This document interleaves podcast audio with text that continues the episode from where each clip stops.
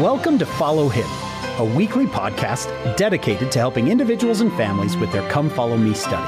I'm Hank Smith. And I'm John Bytheway. We love to learn. We love to laugh. We want to learn and laugh with you. As together, we follow him. Hello, my friends. Welcome to another episode of Follow Him. My name is Hank Smith, and I am here with my Oh Come All Ye Faithful co host, John Bytheway. What- John, you are. oh Come All Ye Faithful. It's that time of the year, John. Oh, come, Hank. Oh, come, Hank. yes. I could have said my little drummer boy uh, co host, but I went with Oh Come All You Faithful. Hey, um, we want to remind everybody that you can find us on social media. Come on to Facebook and Instagram. Don't be afraid. Come find our pages. Uh, Jamie Nilsson runs those. She has a bunch of extras on there. So you're going to want to, you're going to want to find those. You can subscribe to, rate, and review the podcast. If you're like, Hank, John, what could we do for you? You could subscribe to, rate, and review the podcast. Uh, you could watch the podcast on YouTube. We'd love for you to come see our happy faces, right, John? Um, Oh, maybe John always says we have you might like made that. for, yeah, yeah, we have a face perfect for audio. Uh, and Great face for radio, right? yeah, you can come to followhim.co, followhim.co for show notes, transcripts, and you can even read the transcript in French, Portuguese, and Spanish. Now, wow, we are we're we're covering the globe here, John. Uh, we uh, have one really one final episode to talk about the prophet Joseph Smith before we move on to different curriculum. So, uh, John, we brought in uh, I I would say. I would say the world's expert on Joseph Smith. He would say one of the world's experts on Joseph Smith. He might even not call himself an expert, but talk to us. Who's here with us today?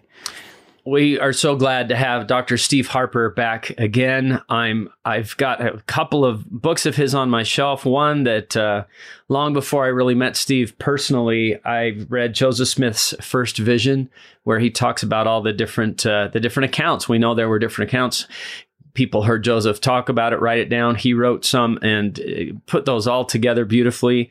There's another book called Making Sense of the Doctrine and Covenants, which I have used a lot this year. And uh, so we're just glad to have him back. And I got a, a bio from the uh, religious education website, and we'll let him update this if he needs to. But uh, Stephen C. Harper is a professor of church history and doctrine at Brigham Young University.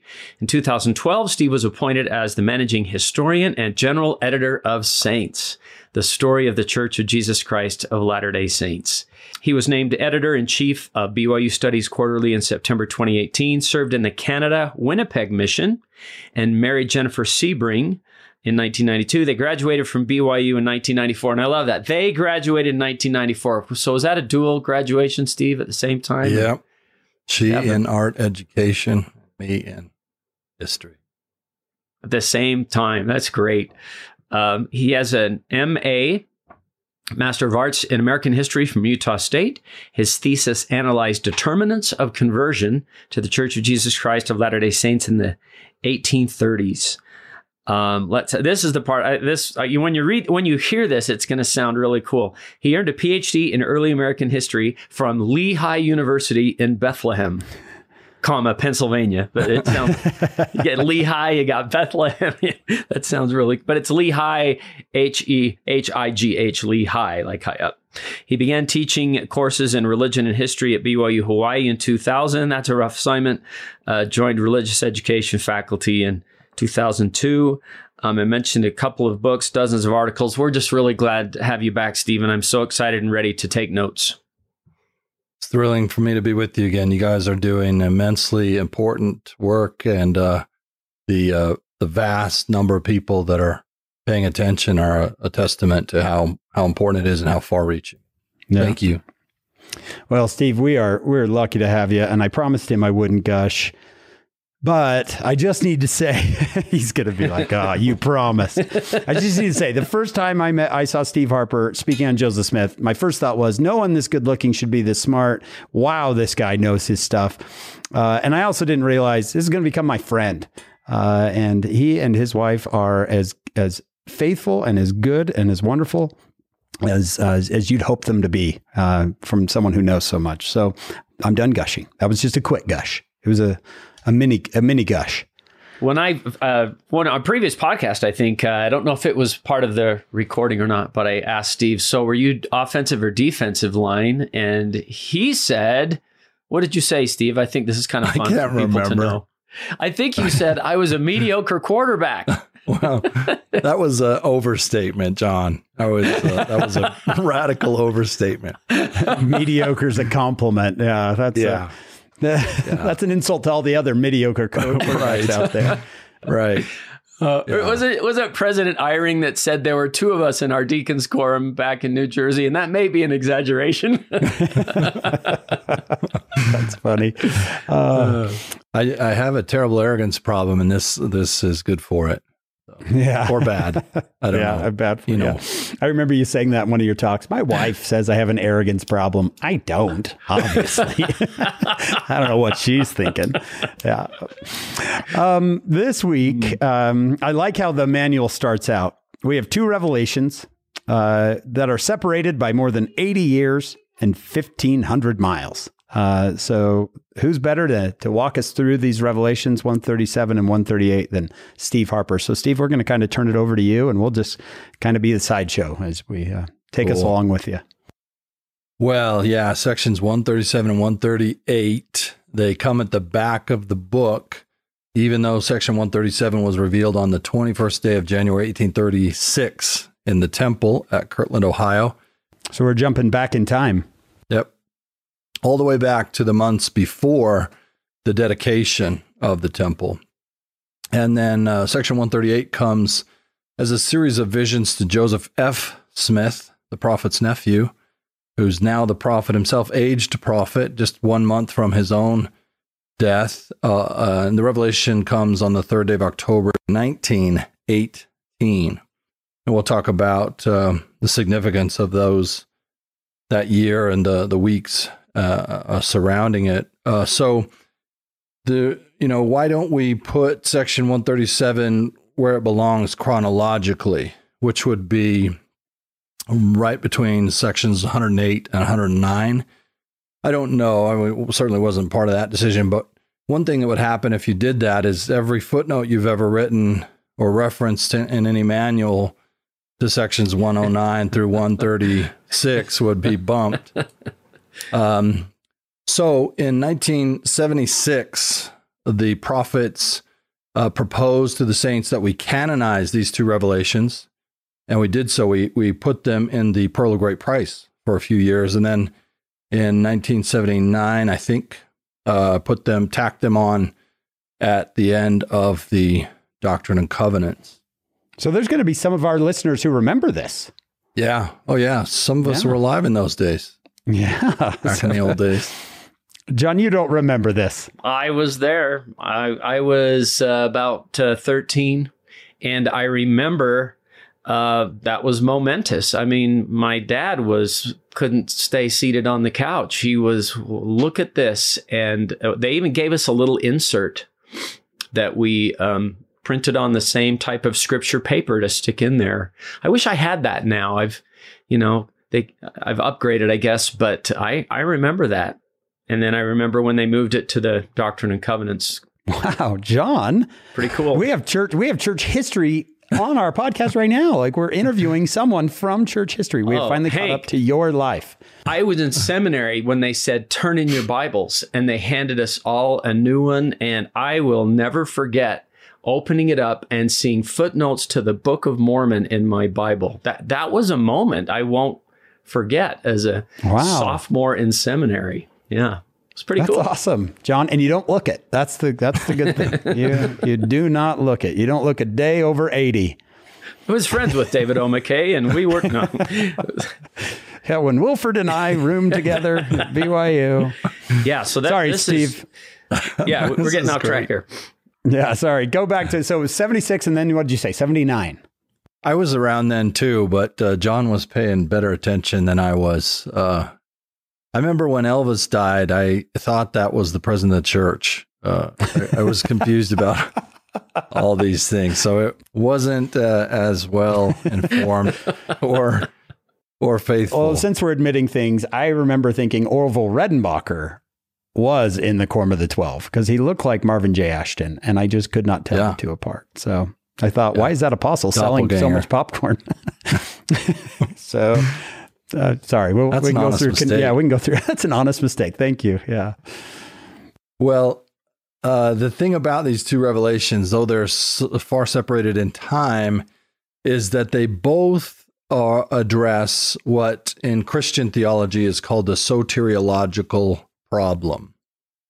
And so let's start with that. The soteriology is theology that is about salvation. Who gets saved? How do you get saved? And uh, Christians debate soteriology uh, endlessly. In Joseph Smith's day, there's a serious soteriological problem. Uh, Christianity has it to this day, continues to be debated. But sections 137 and 138 solve it, they resolve it. The problem uh, has three premises. And the, the problem is that these three premises can't all be reconciled, apparently.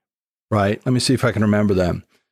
First is that God presumably loves all his children and desires their salvation. He doesn't he didn't create anybody to be damned. Uh, second is that salvation comes only through one's knowing, willing acceptance of Jesus Christ as Savior. And then third is many, maybe most people live and die and never know, never have any idea that they should or could accept Jesus Christ as their Savior. So this is a terrible problem. Is God too short-sighted or too narrow-minded or you know what's the nature of this problem? He And- doesn't and the debates go back and forth. right sending most of his children to a eternal hell does not sound very loving. I remember Joseph Joseph Fielding McConkie talking about this once. Uh, he was a mission president in Scotland, and he said that he spoke to a minister there about the soteriological problem and you know the the fate of those who never heard, as some some people put it. And he said the minister responded, "That's their tough luck," and that just makes me sick inside. I don't worship a God of tough luck. Uh, that's no kind of of planning God. And thankfully, the God of the restored gospel of Jesus Christ is not the God of tough luck. He's the God of a perfect plan that uh, resolves the soteriological problem. And uh, there's a great scholar named Jeff Trumbower. He's not the only one, but he's written the most interesting and compelling book about the history of this issue. Uh, the book is called Rescue for the Dead. Not a Latter Day Saint, and doesn't doesn't have a, a dog in the fight. Doesn't care, uh, you know, that the restored gospel is has come back. He, he's interested in it as a scholar. He's written about it, but What's the book called again? Rescue for the Dead. And it's about the idea of posthumous salvation. Can people who have died without becoming Christian be saved? What's the history of thought about that question? That's what the book covers. Prestigious press, Oxford University Press, uh, really well done, and talks about the restored gospel in it. Uh, and but the most interesting thing I learned from this book is that the early Christians did not make the assumption that makes the problem, the soteriological problem, a problem. In other words, uh, the problem didn't become a problem at the time of Jesus. Peter didn't have the problem. Paul didn't have the problem. It becomes a problem four or five hundred years later because Augustine and others have a powerful influence in turning Christianity to the idea that death becomes a deadline that determines a person's salvation. Right? That's not in the Bible. Uh, Paul preached that uh, baptism could be done for the dead. Uh, and he, he took it for granted that it was, and that it was a legitimate uh, part of the restore of, of the gospel of Christ. Uh, Peter taught, as you as you all know, that Jesus visited the spirits of the dead so that they could be judged just as justly as people who lived here on earth. So the first Christians, um, the heirs of the New Testament, don't assume that death is a deadline that determines your salvation. It's not this arbitrary deadline, right? If you're saved by the time you die, you're in. If you're not, you're out. But as you know, that becomes uh, determinative throughout much, if not all, of Western Christianity. And it remains that way until January 21st, 1836, when Joseph Smith is high in the temple at Kirtland. He's up on the on the top floor in the garret uh, office on the far western end. He's there with his father, with the two bishops, uh, his counselors, some others, leaders of the church, and they're having a really beautiful meeting anticipating the solemn assembly that's going to come in March and the endowment of power that the Lord has promised. And they're they're praying, they're giving each other priesthood blessings, and then the heavens open, and uh, that's how section 137 begins. Section 137 is a text from Joseph Smith's journal for that day, January 21st, 1836. It's a little di- a little different in our Doctrine and Covenants because it's been rendered into the first person. In Joseph's journal, it's written in third person by his scribe. Uh, the heavens were opened upon us, and they beheld. Uh, but we we published it as if it's Joseph's first person voice in the Doctrine and Covenants. I beheld the celestial kingdom of God and the glory thereof, whether in the body or out, I can't tell. Here he's echoing uh, Paul, who saw the heavens. I saw the transcendent beauty of the gate through which the heirs of the kingdom of heaven will enter, which was like circling flames of fire, the blazing throne of God, whereon was seated the Father and the Son. I saw the beautiful streets of that kingdom, which had the appearance of being paved with gold. He sees Abraham and Adam and his mom and dad. So this tells us that the vision is is um, in the future. His father's sitting by him in the room. So this is um, a prefiguration of what will will be. Wow. and he sees Alvin, his oldest brother, who's been dead since 1823. He's been dead almost 13 years.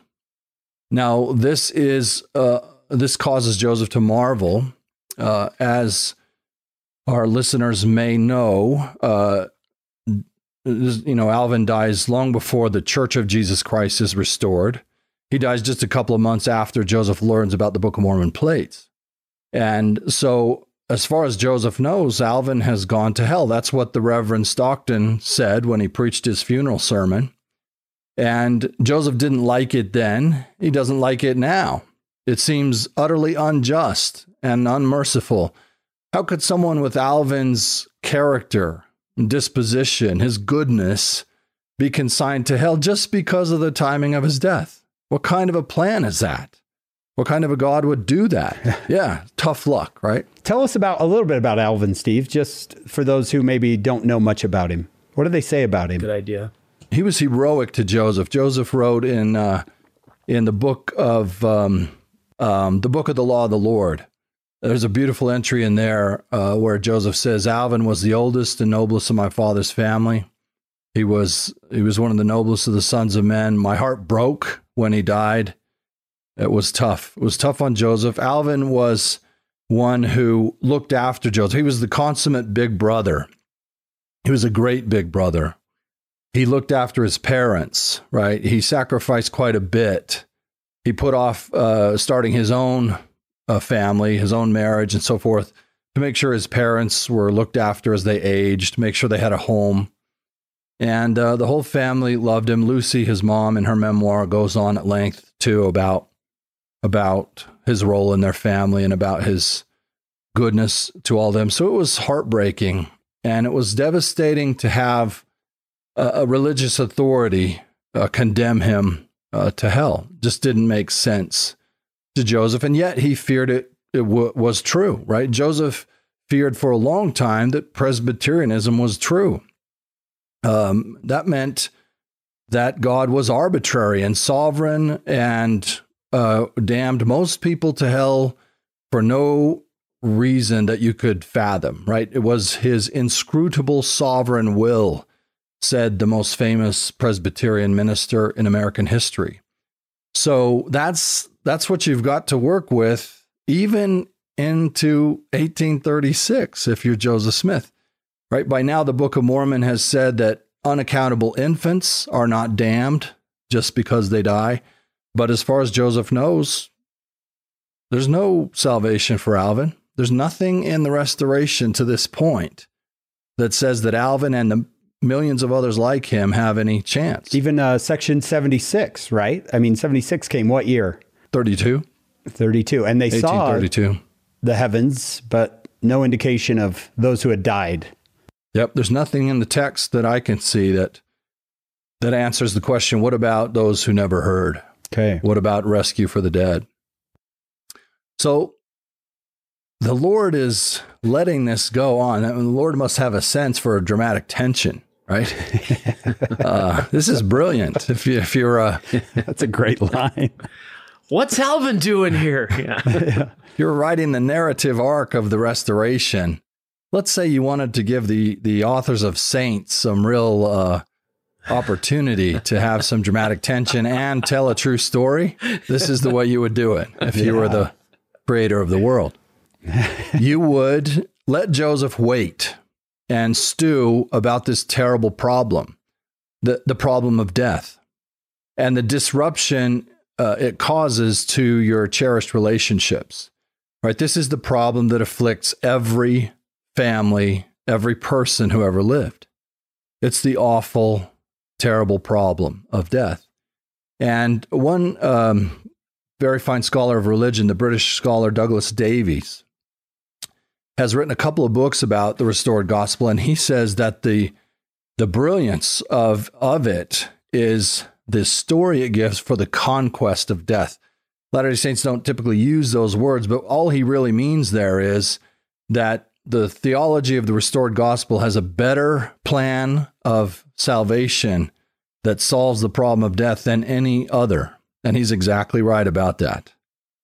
Hey, Steve, I could use. Um, I I listen to Christian radio a lot uh, when I'm driving, and sometimes I hear that phrase that you use, the sovereign God, and it's not one that we use that much. And I thought, yeah, I guess that's true. What when you use that right now in in talking about kind of a predestination philosophy, what what did you mean? This is a great question. So uh, you will hear um, many Christians, especially certain wings of Protestantism, put a lot of emphasis on the sovereignty of God. And that's an important doctrine to them because what is at stake is God's power. And uh, it's oftentimes understood in terms of contingency. Is God contingent? Is God influenceable? Uh, is there anything that could happen that could make God um, anything less than absolutely, completely, and totally sovereign? So think about that. Yes, in control. So uh, a person who puts highest value on that attribute of God is not inclined to like things like the restored doctrine of agency, for example. Okay, that's what I thought. Yeah. The idea that we can act and have free will to them is a threat to God's sovereignty. Right. Who knows if it might, you know, if uh, Hank's decision to uh, to do something might upset God's plans, right? Hank, Hank might be predestined to do one thing by God, and then he does something else, and all of a sudden God's He whole plan know. is upset. He didn't see it right? coming. Yeah. Yeah. And so they can't they can't imagine that. They don't allow for it. Um, so uh, Martin Luther uh, wrote about the bondage of the will, for example, um, and certainly John Calvin, probably foremost, is among those who emphasize the sovereignty of God. So it's it's followers of those traditions, especially especially the Calvinist tradition, who will uh, not like any part of the restoration that says God is passible. Passible is another words you'll sometimes hear, meaning God has passions. Right, the, the the Presbyterian Creed, the Calvinist Creed says God is without body Without parts passions. and passions. And Latter day Saints know and talk a lot about, oh, he is with body and parts. Uh, Joseph saw him in the vision, but at least as important theologically in, in the earliest days is, and still is passions. Is God able to feel love? Does he, is he influenced by love, by mercy, by, are his heartstrings ever pulled? Yeah, And the- Enoch saw him weep. Right. That is the foremost text of many in the restored scriptures that testify that God is indeed passible. But if so, then that may mean he's contingent. And if so, that may mean he's something less than absolutely sovereign. And if so, that may mean he is not God, not at least in the Greek philosophical sense, where God is uh, the one thing that really exists, um, and he's wholly and entirely and completely other than us. He doesn't have passions because that's what humans have. That's what the Greek gods had. And the Neoplatonic Greek philosophy reacts against that and says that's not God. Anything like the Greek gods uh, of uh, mythology is no God at all. And uh, so the earliest Christians adopt the Greek Neoplatonic ideas and attribute that, that that's how their God forms up in their imagination. And those ideas pervade early Christianity. Augustine, who, who uh, defines soteriology uh, largely for the Protestant tradition, uh, has those views. And Joseph Smith just breathes them in. He doesn't know any different until the 21st day of January 1836.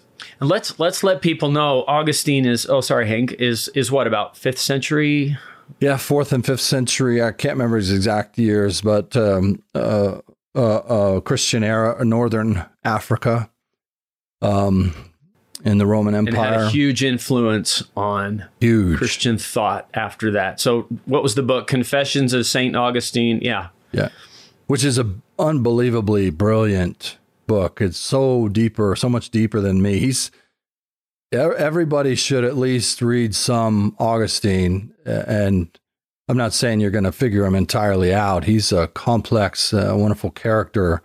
Uh, wrote the City of God, and and his Confessions is his memoir, his autobiography.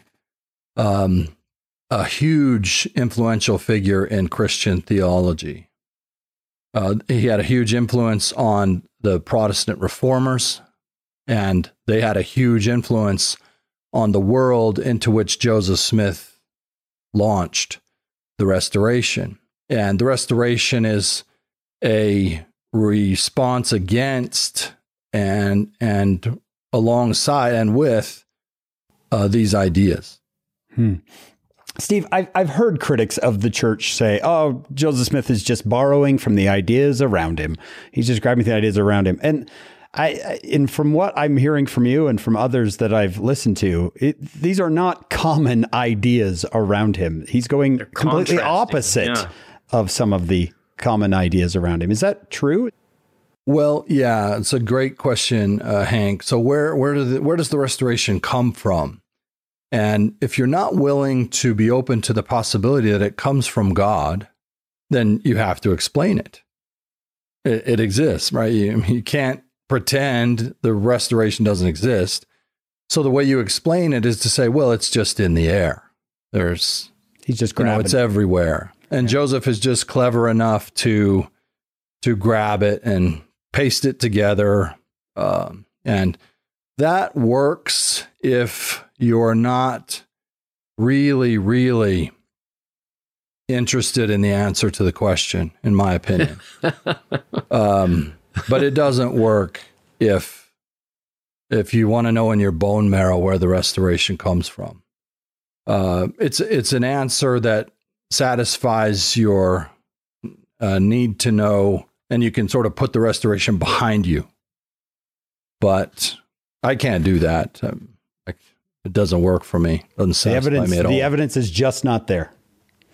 Not for me, it isn't. Uh, there's just too much in the restoration. I mean, I've read everything Joseph wrote that's still on record 1,588 pages of his journals, his letters, and his revelation texts are deeper than he is. They're more profound. They're they're beyond him. When he got done with section 76, he said, "Dang." He says that revelation is so far beyond the narrow-mindedness of man, I am constrained to exclaim it came from God. He he marvels at his own revealed products. Uh, he's not the originator of these ideas. Anybody who who supposes so should read his earliest autobiography. It's easy to access.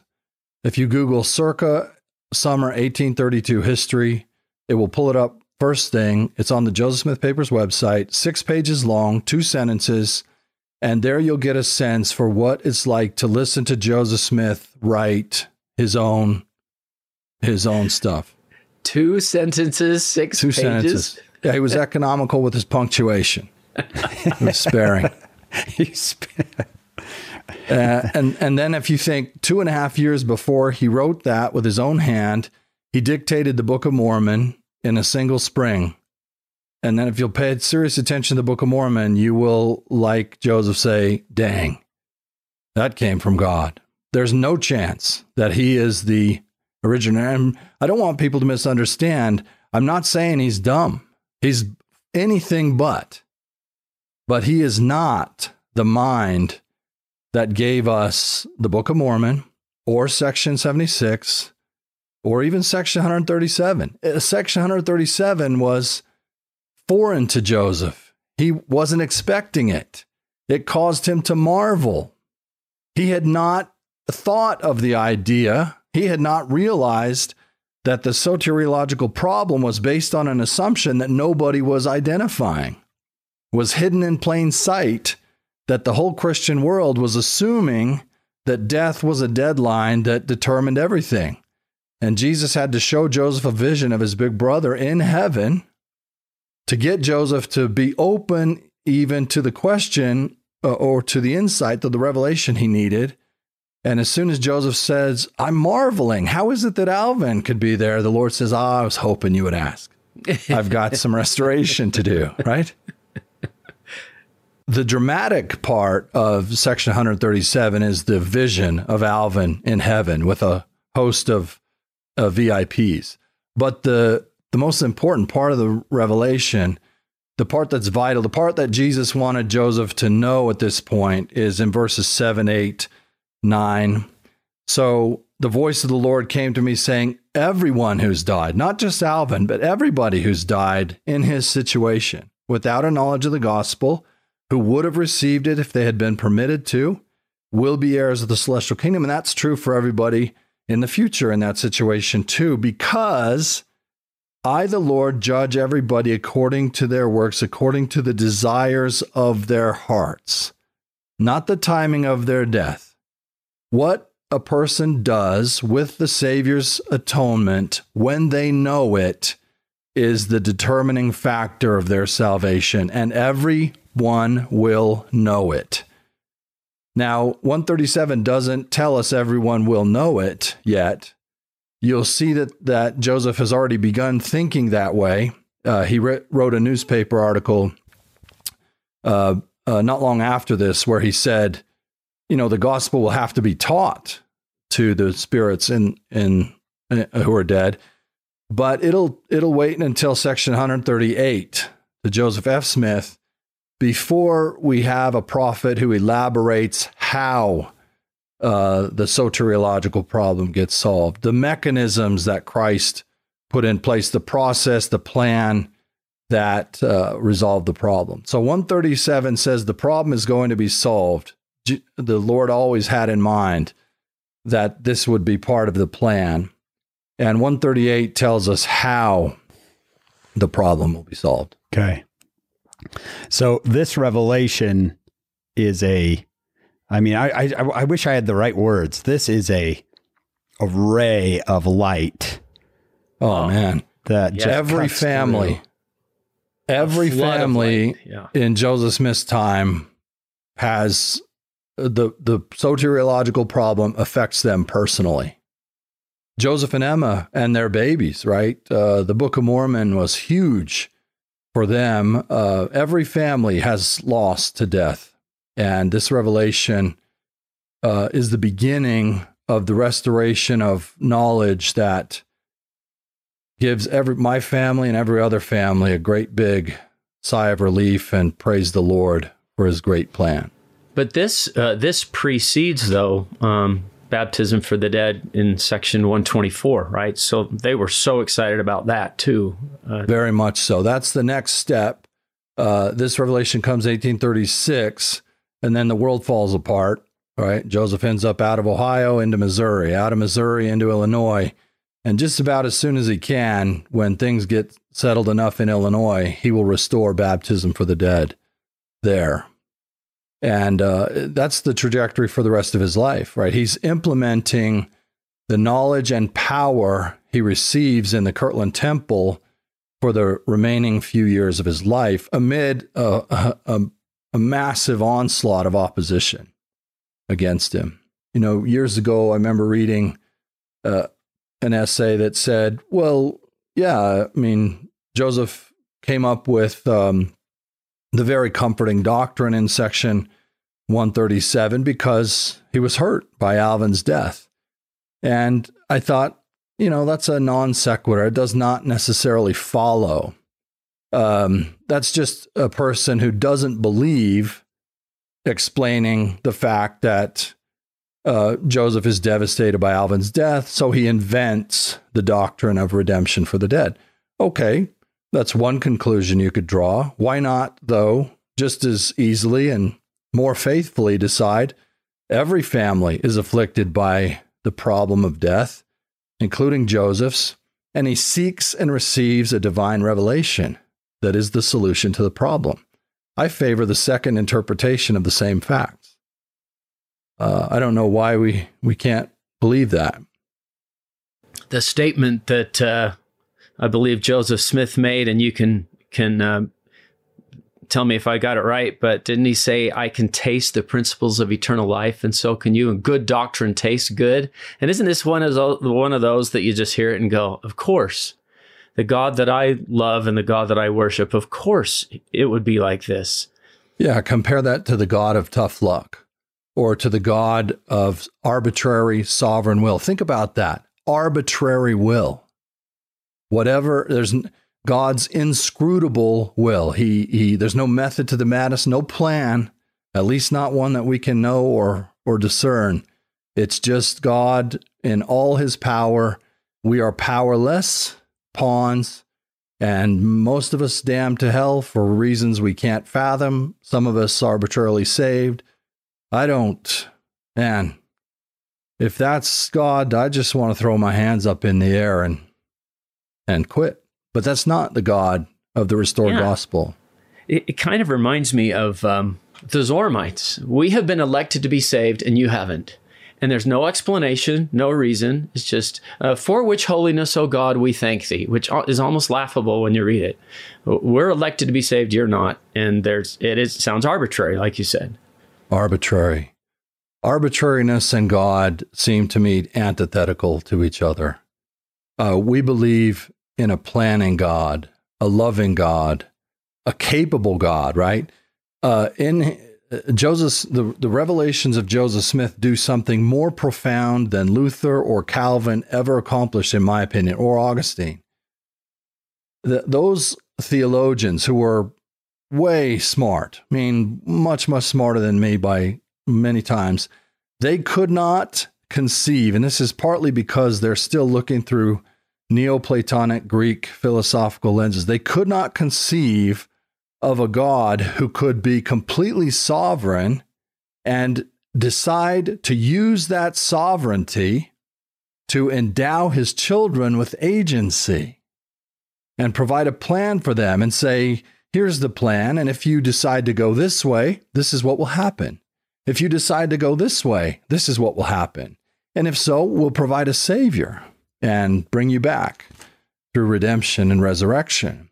Right? That kind of God who can think of endless permutations to the plan and provide everything you need without stealing your ability to determine your own destiny, that's a great God.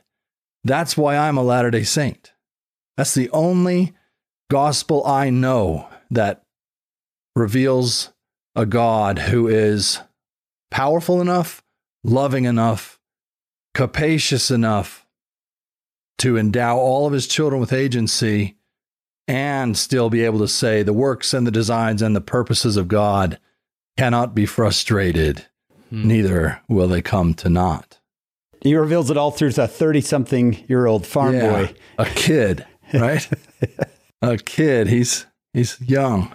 That was beautifully articulated. And I, I underlined three statements in seven, eight, and nine that kind of say, okay, who would have received it? Verse seven, who would have received it? Uh, verse 8, and according to the desire of their hearts, we worship a God who can read our hearts and knows where we're at. And those lines give me a lot of comfort because I, I do stupid things, but the Lord knows I love him. The Lord knows I regretted that. Okay, that was dumb. I'm sorry. Um, I often, you know, people don't think maybe I'm a Christian because of whatever, but God knows I'm a Christian. Jesus knows I rely on him. He knows my heart. And that's, I love that he could say that he would have received, Whoa, how do you know that? Because I know men's and women's hearts and I can read them. You you sound like Nephi, right? I, am a wretched man, easily beset by sins, but I know in whom I've trusted. Whom have my trusted. God has been my support. My desires are right, and He knows it. And even though He watches me sort of falter, He knows the desires of my heart. Yeah, heart. there's um there's this great moment in the end of the New Testament where Jesus says, "Peter, do you love me?" Right, and Peter, his actions have not said that I love you, right? If if you take the denials to be uh, moments of weakness, his actions haven't said it, but Peter says, "Search me. You know everything, Lord. You know all things, and since you know all things, I know that you know that I love you." I mean, that is a that is a search me, search my whole soul. Yeah, and you'll find that every ounce of me loves you, even though sometimes my actions mm. don't reflect that there's just there's just great comfort in that who would have received it. I love that. He he knows us and he knows for since what 100 AD to 1831 none of this was on the earth. Uh, he can read their hearts and that's uh, that's being sovereign. That's sovereignty right? He's got a plan yeah. for that. Oh man. He's got a plan and, for that. and and we can then that penetrates, like you said, Steve, every family who has, you know, this problem. I think of of those who have lost sons or daughters or or a spouse to suicide, and to think, oh well, you know, they must be, you know, that action is they must be going to hell, and God's saying, no, I know them. I know them. I know them inside and out. You, you know, I, I, I just think this doctrine this kind of sovereign God is the God you can that can calm your fears.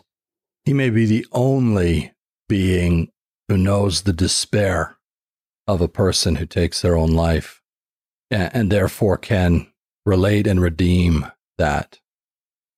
what um, comfort I'm, that I'm is. heartened by that what what comfort a God of that has justice and mercy perfectly. He what comfort to know that's the one who's going to judge me, my relatives who have passed, those who have made mistakes. And I remember on my mission once, um, somebody treated us really rudely, and I remember leaving and kind of saying to my companion, um, do you, th- I mean, I'm 19. Do you think that was their chance? Cause, you know, I say they have a chance. And I, I thought, I don't, th- if, if, if they believed what most people believe about us, maybe they wouldn't want to listen to us anyway. And I don't think that was their chance because they don't know. And, and that gives me comfort too. The Lord can read that. A lot of people, it's not what they know. It's what they think they know that isn't true. and and the Lord can sort that out too. Great comfort in the in seven, eight, and nine for me. It's a beautiful revelation, isn't it? Unbelievably profound, powerful. It tastes good. It is the restored gospel. I had a, uh, a friend say to me once, you know, after leaving the church, she said, I now get to believe that everybody's a good person. I now get to believe that non Latter day Saints get to go to heaven. And I, I, I can't, I was so frustrated uh, going, Yeah. You didn't leave that church because that church doesn't exist. The church you're describing, I'm not a part of. This is, uh, Steve, you've said it before. Section 76 and now section 137, section 138 opens up heaven and makes it huge, yeah. right? Available to everyone oh, who wants it. I believe yeah. the same thing as the good sister, except exactly the opposite. I believe almost everybody's a wretched person, including myself. Uh, an enemy to God from the fall who who wants to become a saint through the atonement of Jesus Christ. And I believe he's mighty to save all, as he puts it repeatedly in section 76. And I believe that the restored gospel, as taught by the Church of Jesus Christ of Latter day Saints, is the only consistent theology that that mm. has Christ at the center of that redemption for everybody and still leaves people to choose, right? A universalist would say he's going to save everybody, whether they want to be or not. Uh, the restored gospel says he's going to save everybody who desires is salvation, and to a degree of salvation that they they choose, that they want. That's pretty darn great. That's the section 76 thing. And I, I've circled in verse 7, in verse 8, in verse 9, and in verse 10 the word all. All who have died, all that shall die, the Lord will judge all and behold all children. Uh, that, that's, that's really inclusive and yeah. really merciful. Latter day Saints tend to get a bit of a a whipping for being exclusive, but and you know, individual Latter day Saints like my sometimes rotten self might deserve that, but the restored gospel does not teach that. That's that is not the restored gospel of Jesus Christ. If someone were to just listen to Steve's episodes, I mean, listen to how they connect. And we didn't mean to do this on purpose. Yeah, but, section 76 connects to this. right. We yeah. did we did Joseph Smith's first vision with him and Alvin's death with him. Then we did 76 with him. And now we're doing 137, 138. It's almost as if there was a hand behind this saying, if someone just is a Steve Harper fan, is not going to listen to any others, they're going to get the whole thing, um, the, the whole set uh, uh, in those three episodes. So, so, Steve, we think you're inspired. That's all. Well, I'm pleased to be here. And uh, th- this whole thing is inspired. It's brilliant work you you've articulated some things just beautifully. I, I that's soteriological problem. This is this is just great. Let's keep going. I was going to mention that. Look at verse nine. I will judge you according to your works, and comma the desires of your hearts. Right according to the desires of your heart. So the, I'm going to find my uh, Elder Ballard quote. It's taking into account everything that went into your decision yeah. making. Well, I put a footnote there to section 46, verse 9, which does have the word and, according to the works, and according to the desire of their hearts. And our friend and colleague Brad Wilcox used that in his general conference talk about the kid who says, I'm just too much of a hypocrite. And he says, Well, you're a hypocrite if you hide it or lie about it or blame the church for having high standards. But if you confront it and are trying to do better, that's not a hypocrite, that's a disciple. And then he quoted, I think it was section 46, verse 9, which sounds just like this. I mean, and there's another text in the Book of Mormon that has that idea of commandments and the desires of their hearts. I can't remember where it is right now. Let me read this and then we'll turn it back over to Steve. This is Elder M. Russell Ballard. Quote, I feel that judgment for sin is not always as cut and dried as some of us seem to think. I feel that the Lord recognizes differences in intent and circumstances. When he does judge us, Elder Ballard says, I feel he will take all things into consideration our genetic and chemical makeup, our mental state, our intellectual capacity, the teachings we have received, the traditions of our fathers, and our health, and so forth. That to me is a sovereign God who can know all of that and make decisions based on, on all of that information. That's the God of the restored gospel.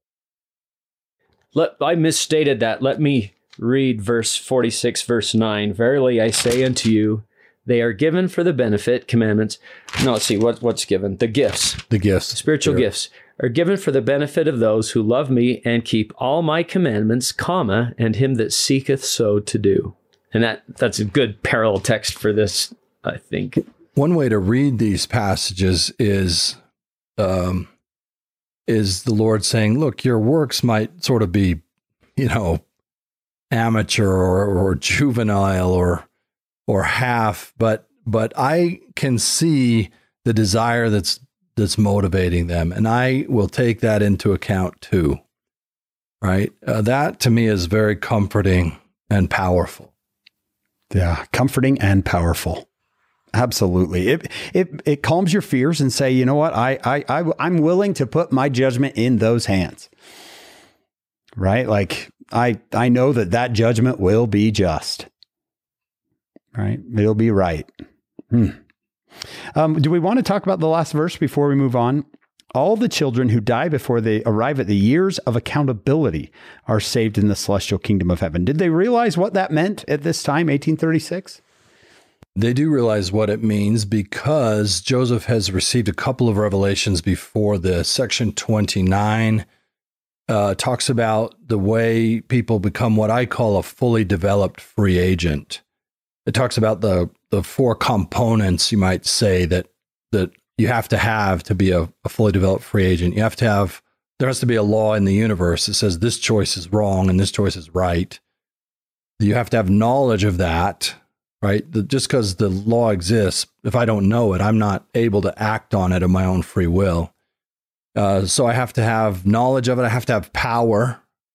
I have to have the ability to to choose between the alternatives, and that requires also, as Section 29 says, and Second Nephi says, an opposition, uh, a bitter and a sweet, some some force influencing me to pick the wrong choice, as well as the enticement from the Lord to pick His when all those things are present, you've got a fully developed free agent. And section 29 teaches them, and then it says, children begin to become accountable. This this doesn't happen uh, mi- miraculously at 12:01 midnight, a.m. right? on their birthday. right. But but generally speaking, around eight, you know, kids are capable of this kind of agency, and they grow into it. Then section uh, 68, if I'm remembering right, says Joseph, it's it's age eight when you can, generally speaking, count on kids to be able to exercise their agency sufficient that they can choose to make the covenant for themselves. Verse 10 of section 137 says years of accountability. Uh, the Latter day Saints know that that means around age eight. And this is incredibly comforting doctrine. There's almost none of these families that have not lost infants or children before age eight, including Joseph and Emma Smith over and over and over. And uh, it's really beautiful to them to know that their children are not damned as much of the Christian tradition would have them be, if not for this restored truth. Wow. This had to be fun for Joseph's dad, who was a universalist. He'd be like, "Oh, I was so close, right? I was, I was, uh, I, This- I, I was on to something there." Yeah, he was onto something. This he he and his uh, ancestors swung to universalism from Calvinism, which said just about everybody's damned by God's arbitrary sovereign will, and then universalism says everybody's going to be saved by God's arbitrary sovereign will. And the restored gospel says, well, uh, it's more complicated than that. God's will is not arbitrary, it is sovereign. He has decided in his master plan to make his children agents so they get to pick for themselves whether they want to be saved or damned. It's their will, not just his, that matters to him. And that is the best gospel. And when Joseph Sr. heard that gospel, he said, Ah, that's the one. Right. That's the one that tastes good. That's what I've been waiting for. Yeah, that's that's fantastic. I, I've heard you say before to Joseph's mom, any church is better than no church, and to Joseph's dad, no church is better than the wrong church. Right. Right. and that's a perfect tension for Joseph to be a part of growing up. That gives us the sacred grove, the kid in the sacred grove. please join us for part two of this podcast.